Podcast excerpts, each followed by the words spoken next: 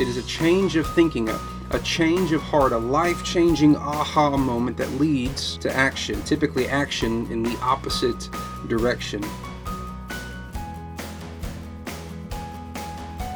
Hello, you're listening to the Greek to Me podcast, a daily discovery of the New Testament scriptures one word at a time. We hope today's podcast helps you better understand and appreciate God's Word.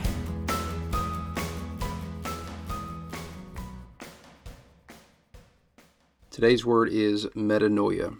In Mark chapter 1, verses 2 through 5, Mark records, As it is written in Isaiah the prophet, Behold, I send my messenger before your face, who will prepare your way.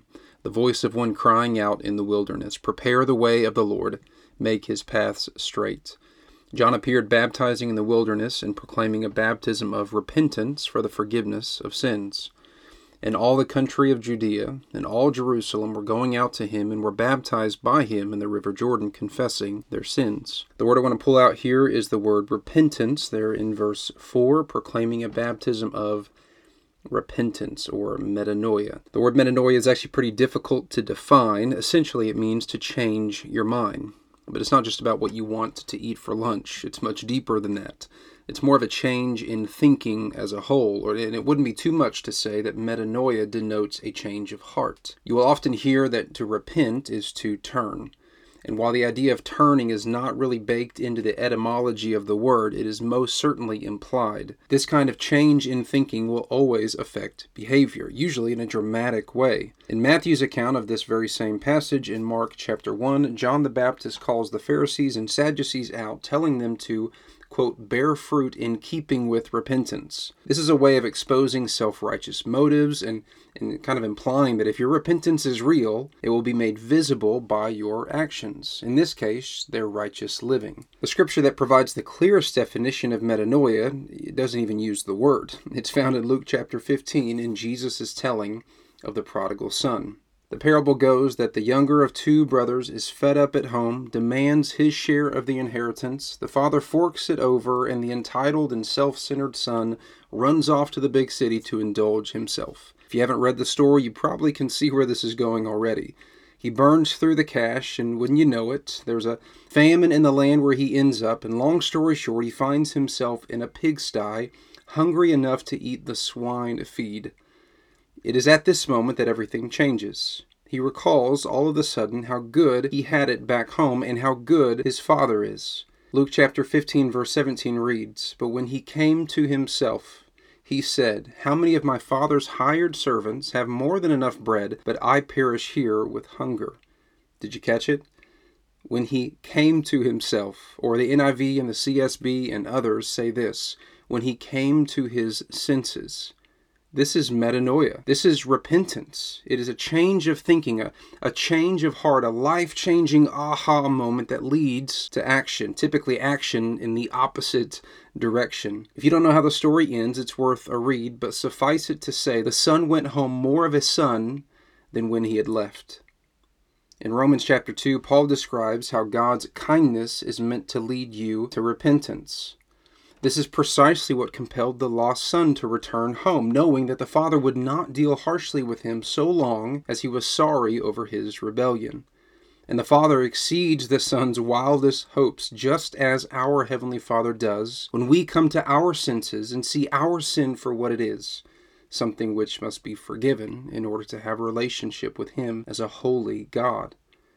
Without an understanding of his kindness, a right view of our sin would simply terrify us and, and make us dread any sort of interaction with him. But it is the good news of the gospel, the, the fact that God has come to us, taken our form, lived the life that we couldn't, and died a death that we deserved, so that our sin problem could be solved. It's that kindness that leads us to repentance, and what kindness it is. Uh, the word kindness doesn't even seem to cut it.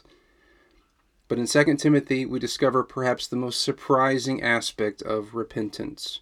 It appears that repentance isn't just something God requires or something that he provokes by his kindness, but in 2 Timothy chapter 2 we read Paul's instructions to Pastor Timothy and in verse 24 through 26 we read this The Lord's servant must not be quarrelsome, but kind to everyone, able to teach, patiently enduring evil, correcting his opponents with gentleness God may perhaps grant them repentance, leading to a knowledge of the truth, and they may come to their senses and escape from the snare of the devil after being captured by him to do his will.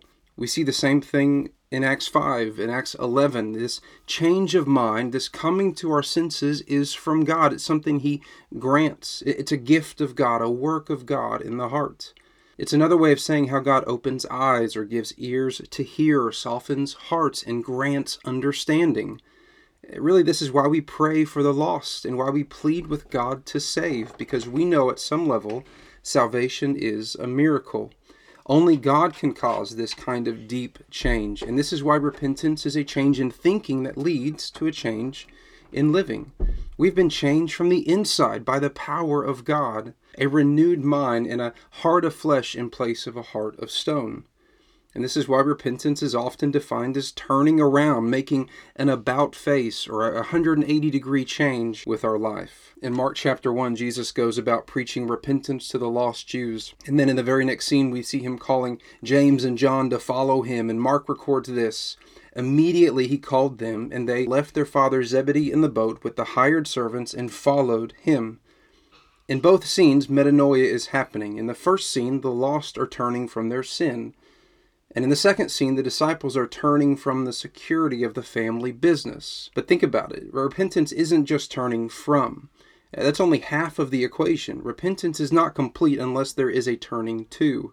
And to be more specific, a turning to Jesus. The sinner turns from their sin to Jesus. The Christian lives a daily life marked by turning from the world turning from the comforts, the, the securities, the distractions that the world is so quick to offer us, and then turning where? To Jesus. Coming to our senses in a saving way is where it begins. And, and Luke 15 tells us how, how the angels of God rejoice when every sinner repents. But that's just the beginning. But, Christian, from what might you need to turn in order to more fully follow Jesus?